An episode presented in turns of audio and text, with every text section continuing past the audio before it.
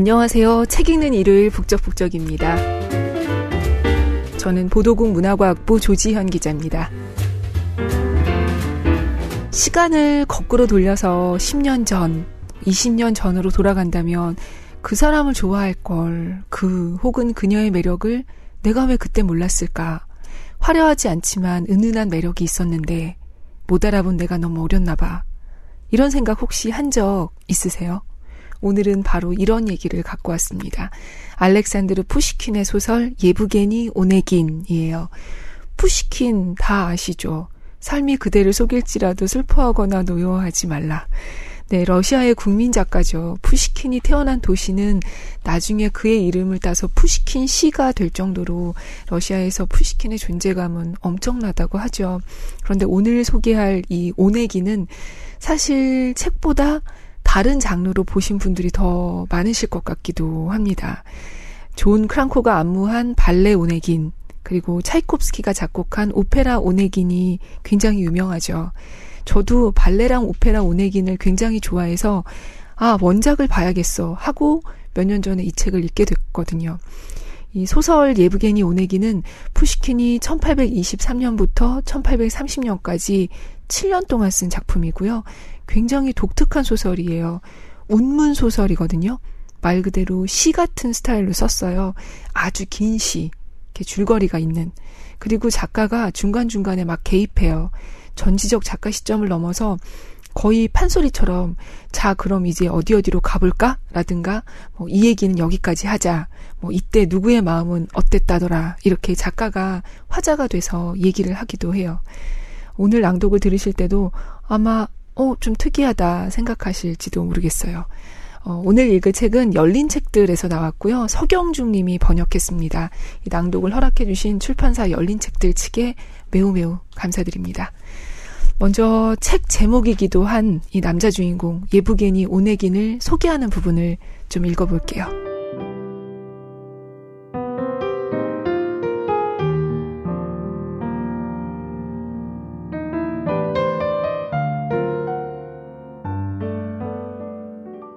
최신 유행의 헤어스타일에 댄디 같은 런던식 의상, 마침내 사교계에 첫 발을 내딛었지.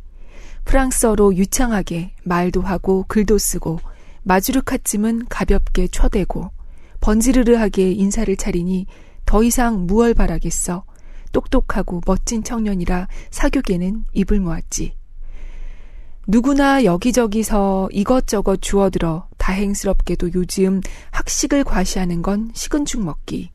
다수의 의견에 따르면 오내기는 알량한 학식에 젠치하는 데는 명수.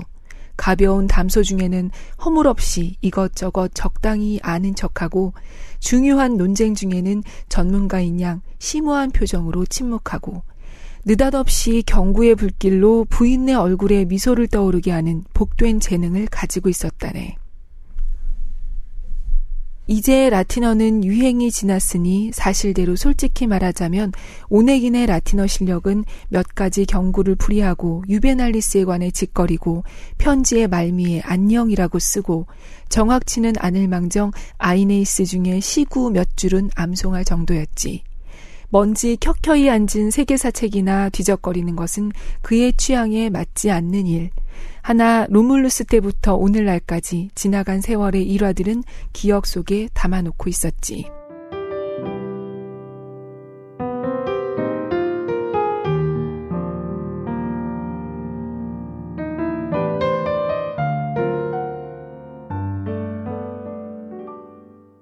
네, 이렇게 오내기는 약간 책이나 공부 쪽에는 별로 관심은 없었던 것 같고요.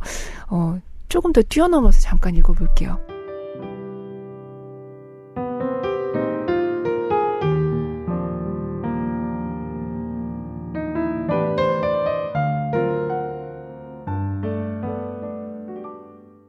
이 밖에 예부게니가 알고 있는 것들을 일일이 열거할 겨를은 없다. 그러나 그가 진정으로 재능을 발휘한 것, 그 어떤 기술보다 확실히 알고 있었던 것, 소시적부터 그에게 노고와 고통과 환희를 안겨주었던 것, 하루 온종일 그를 사로잡아 나른한 향수에 잠기게 했던 것, 그것은 언젠가 오비디우스가 노래했던 감미로운 정열의 기술이었다.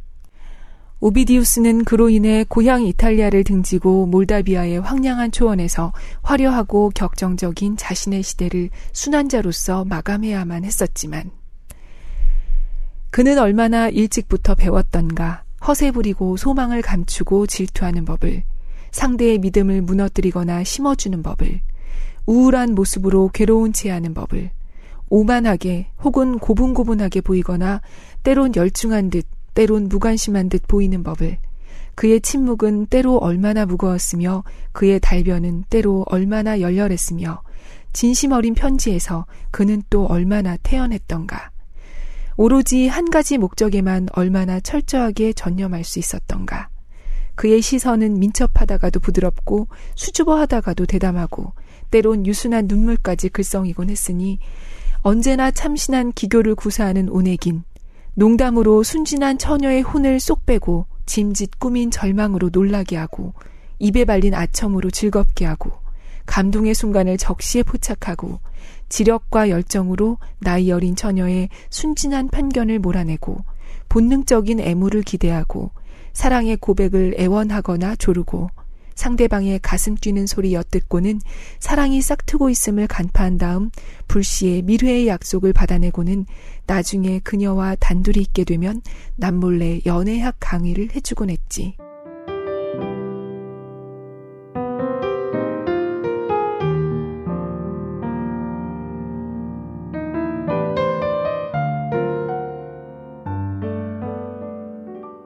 네, 이 이야기의 배경은 제정 러시아 시대고요. 오네기는 약간 몰락한 관리의 아들이에요. 방금 들으셨듯이 사교계에서는 좀 잘 나가는 것 같죠. 그런데 친척 아저씨가 임종을 앞두고 예부게니한테 작별을 하고 싶다며 시골에 자기 집으로 불러요. 그 동네에는 렌스키라고 하는 예부게니 친구도 있었는데요. 렌스키는 요즘 말로 엄치나 뭐 그런 마을 사람들이 모두 사위 삼고 싶어 하는 그런 인물이에요. 어, 발레나 오페라에서도 렌스키가 주인공 오네기 못지않게 멋진 무용수 또 혹은 멋진 테너가 역할을 맡더라고요. 이 렌스키를 소개하는 부분도 아주 짧게 읽어볼게요.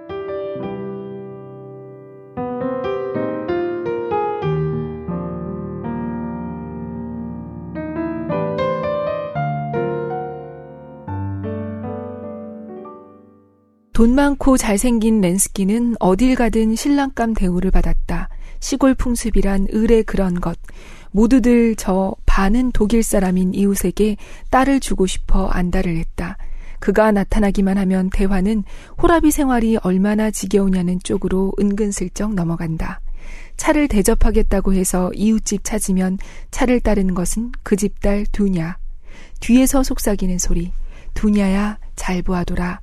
그리고 기타 소리 울려 퍼지고 두냐의 빽빽대는 노랫소리. 오세요, 저의 황금빛 궁전으로.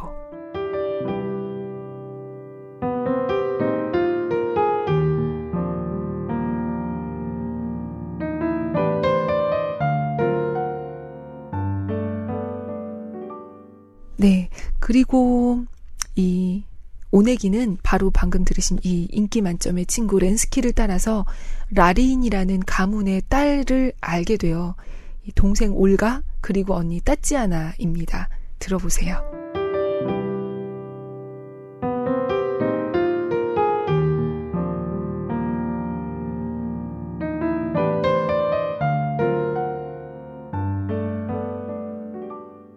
언제나 겸손하고 언제나 다소곳하고 언제나 아침처럼 상큼하고 시인의 삶처럼 소박하고 사랑의 키스처럼 다정하고 하늘처럼 새파란 두 눈, 미소, 아맛빛 머리털에 거동, 음성, 가벼운 자태, 이 모든 걸 올가는 갖추었다. 하지만 아무 소설책이나 들춰보라. 분명 올가의 모습을 발견할 수 있으리라. 무척 아름다운 모습을, 나도 예전에는 그런 여자를 사랑했지만 이제는 넌덜머리가 난다. 독자여, 실례지만 이쯤해서 그녀의 언니를 소개해보겠다. 올가의 언니는 따찌아나라 했다. 감히 그런 이름으로 방자하게 소설의 감미로운 페이지를 장식하는 건 아마 이게 처음이겠지. 그래서 어쨌단 말인가. 기분 좋고 경쾌한 이름인데. 물론 그런 이름을 들으면 십중팔구 구닥다리 옛 시절이나 하녀의 방이 떠오른다는 건 나도 안다. 우리는 이름 짓는 일에서도 취미가 고약하다는 걸 인정해야 한다. 우리는 아직도 개화되지 못했고 얻어가진 거라곤 젠체하는 것, 다만 그것뿐이다. 어쨌든 그녀의 이름은 닿지 않아 동생과는 달리 예쁘지도 않고 싱그러운 장밋빛 뺨도 없어 아무도 거들떠보지 않았다. 촌스럽고 우울하고 과묵하고 숲속의 사슴처럼 소심하여 제 집에 살면서도 손님처럼 어색하게 굴었다. 낳아주신 어머니 아버지께 응석 한번 못 부려보고 자기 또래 아이들 놀이에 낄 생각조차 안 하고 하루 온종일 말없이 창가에 앉아 있길 수였다. 요람에 있을 때부터 명상은 그녀의 벗, 그녀를 위해 시골의 한가로운 시간을 갖가지 꿈으로 장식해 주었다. 그녀는 가녀린 손가락으로 바늘을 잡아본 일도 없고 수틀에 고개를 쳐박고서 삼배천 위에 비단문이 수놓아 본 일도 없다.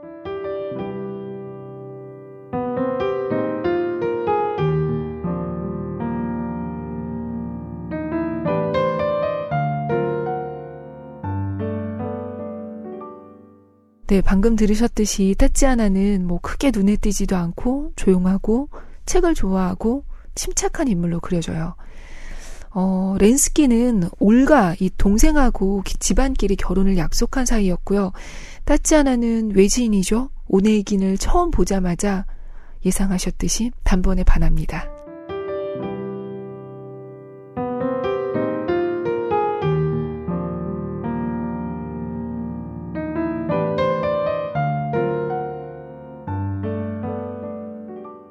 그리고 기다림은 끝났다. 눈이 번쩍 뜨였다. 그녀는 말했다. 바로 저 사람이야. 아, 이제는 밤도 낮도 고독하게 타오르는 꿈도 모두 그의 생각으로 가득 찼다. 모든 것이 이 귀여운 처녀에게 마술 같은 힘으로 쉴 새 없이 그에 관해 속삭인다. 식구들의 애정어린 말소리도 꼼꼼한 하녀의 시선도 귀찮기만 하다. 깊은 우수에 잠겨 손님들의 이야기는 못 들은 척 불쑥 찾아와 한가로이 노닥거리며 갈 생각도 안 하고 앉아 있는 그런 손님들이 밉기만 하다.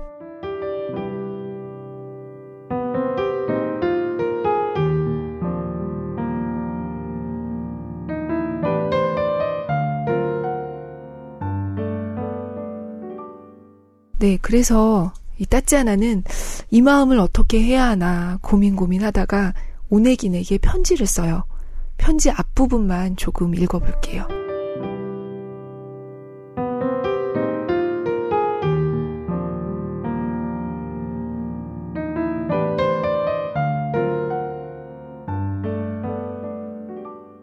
이렇게 편지 드립니다. 더 이상 무슨 말이 필요할까요? 더 이상 제가 무슨 말씀을 드릴 수 있을까요? 당신이 아무리 절 경멸하셔도 그건 제가 받아야 할 벌이라는 걸 알고 있어요. 하지만 제 불행한 운명에 조금이라도 연민을 느끼신다면 제발 저를 내치지 말아주세요. 처음엔 저도 잠자코 있으려 했어요. 믿어주세요. 어쩌다 일주일에 한 번이라도 이 마을에서 당신을 뵙고 당신의 음성을 들으며 저 또한 한마디라도 당신께 여쭙고 그런 뒤엔 다음번 만날 때까지 밤이고 낮이고 오로지 당신 생각만 할 수 있다는 희망이 있었던들 저의 이런 부끄러운 마음을 당신은 영원히 모르셨을 거예요. 그러나 당신은 사람을 싫어한다 하더군요. 이런 총구석에선 모든 게 지루하시겠죠. 그러나 저희는, 저희는 내놓을 게 없어요. 순진하게 당신을 반기는 일 외에는 당신은 왜 이곳에 오셨나요? 안 오셨다면 이 잊혀진 쓸쓸한 시골에서 저는 영원히 당신을 모른 채 이런 끔찍한 고통도 모른 채 살았을 텐데요. 어수룩한 마음의 동요도 시간이 가면 가라앉아 마음에 맞는 친구를 찾아 정숙한 아내가 되고 후덕한 어머니가 되었을 텐데요.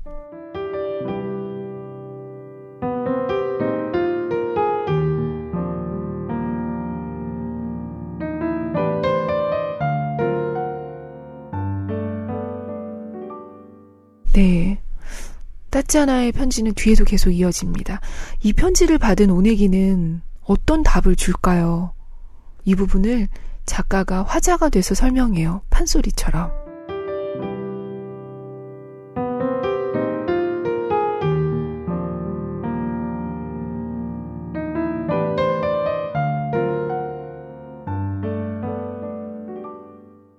그러나 따냐의 편지를 받고서 오내기는 생생한 감동을 받았다.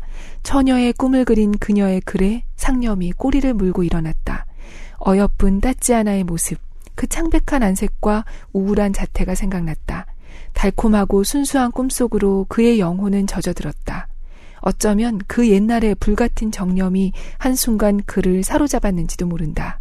그러나 그는 순진한 처녀의 신뢰를 기만하고 싶지 않았다. 그럼 이제부터 따찌아나와 그가 마주친 저 정원으로 가볼까?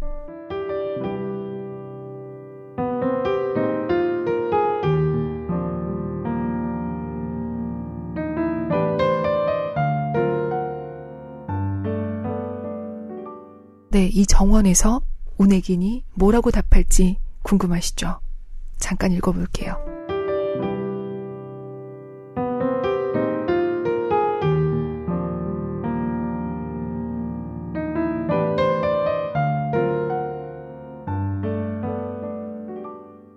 그러나 나는 행복을 위해 태어나지 않았소. 내 영혼은 행복을 모르오. 당신의 미덕들은 내게 부질없소. 나는 그걸 받을 자격이 없소. 믿어주시오. 양심을 걸고 말아오. 결혼은 우리에게 고통이 될 거요. 내가 아무리 당신을 사랑해도 익숙해지면 곧 사랑이 식을 거요. 당신은 울게 되고 당신의 눈물에도 내 가슴은 꿈쩍도 안 하고 오히려 성가셔 할 거요. 생각해 보시오. 히메나이오스가 우리를 위해 준비한 장미꽃이 어떤 것일지, 게다가 시간은 또 얼마나 걸리겠소.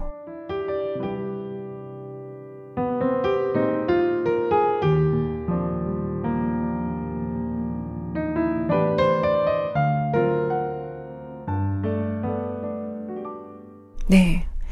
이 방금 전 히메나이오스는 그리스 신화에 나오는 결혼의 신이래요.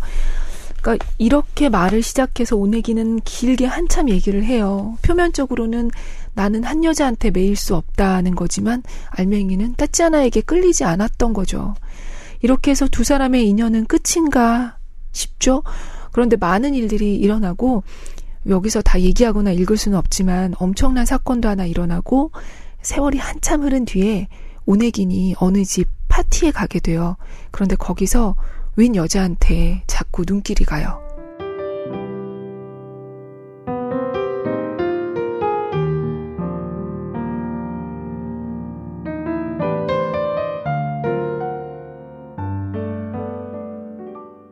그런데 돌연 사람들이 웅성대더니 홀 안에 속삭이는 소리가 퍼졌다.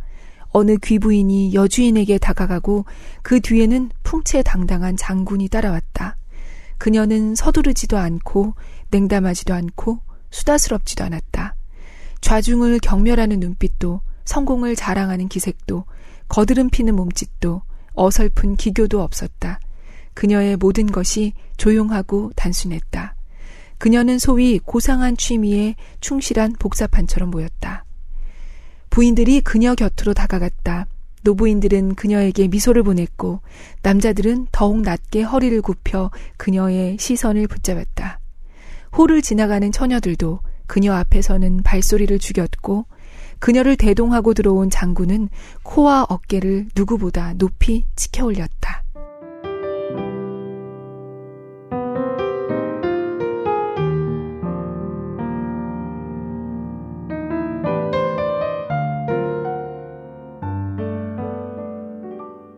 네, 이 문장 속에 그녀는 누굴까요?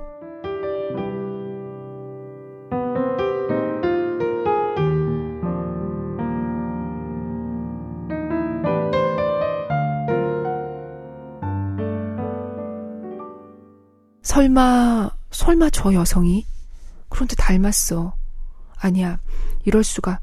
그 총구석에서.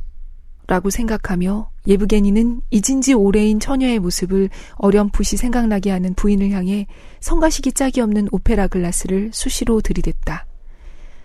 이복의 공작, 저기 빨간 베레모를 쓰고 스페인 대사와 이야기하고 있는 부인이 누군지 혹시 아나? 공작은 오네긴을 물끄러미 바라본다. 아하, 자네도 사교계를 꽤나 오래 떠나 있었군. 잠깐 기다리게. 내 소개시켜 줌세. 대체 누군데? 우리 집사람이네. 아니, 결혼을 했단 말인가? 모르고 있었네. 오래됐나? 한 2년 되었지. 누구하고? 라린 양하고. 따지 않아? 자네도 알고 있었나? 그 집안과 이웃 사촌이었지. 아, 그랬군. 자, 가세. 공작은 친척이자 친구이기도 한 이 사내를 아내에게 데려가 인사시킨다. 공작 부인은 그를 바라본다. 얼마나 당혹스럽고, 얼마나 놀라고, 얼마나 기가 막혔겠냐만 그녀는 아무런 내색도 하지 않았다. 어조는 조금도 달라지지 않았고 인사 또한 차분하기만 했다. 그렇다. 오들오들 떨지도 않았고 핏기를 잃지도 얼굴을 붉히지도 않았다. 눈썹 하나 까딱하지 않았다. 심지어 입술을 깨물지도 않았다. 아무리 열심히 살펴보아도 오네기는 전에 알았던 따찌아나의 흔적을 발견할 수 없었다. 그녀와 얘기를 풀어나가고 싶었지만 영 되지가 않았다. 그녀가 물어왔다. 여기 온 지는 오래되었는지, 어디에 다녀왔는지, 혹시 전에 살던 곳에서 올라왔는지. 그러더니 남편에게 피곤한 시선을 돌리고는 미끄러지듯 가버렸다. 그는 그 자리에 못 박힌 듯 서 있었다. 정말로 저 여자가 그 따찌아나란 말인가? 이 소설의 첫머리에 묘사했듯이 언젠가 그가 저 외딴 총구석에서 고귀한 도덕심에 불탄 나머지 단둘이 있는 자리에서 훈계를 읊어주었던 그 여자란 말인가. 지금도 그가 간직하고 있는 편지에서 속마음을 모두 있는 그대로 털어놓았던 처녀. 그 처녀란 말인가. 아니면 이게 다 꿈인가. 그가 한때 운명에 짓눌려 경멸했었던 그 처녀가 이제 그토록 초연하고 그토록 대담하게 그를 대할 수 있단 말인가.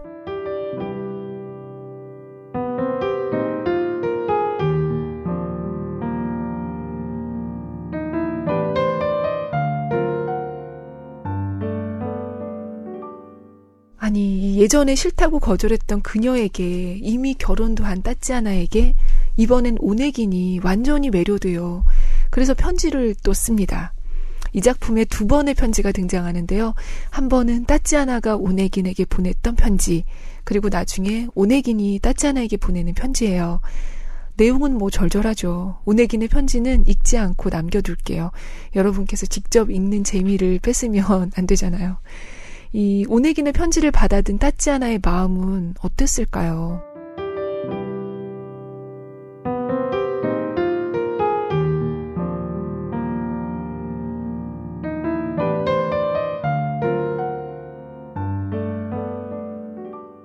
오네기님, 저는 그때 더 젊었고 아마 더 예뻤을 겁니다. 저는 당신을 사랑했습니다. 그런데 어떻게 되었죠? 당신의 가슴 속에서 제가 찾은 게 무엇이었죠? 어떤 대답이었죠? 단지 냉혹한 뿐이었죠. 그렇지 않았나요? 당신에게는 수줍은 소녀의 사랑이 전혀 새로운 게 아니었죠.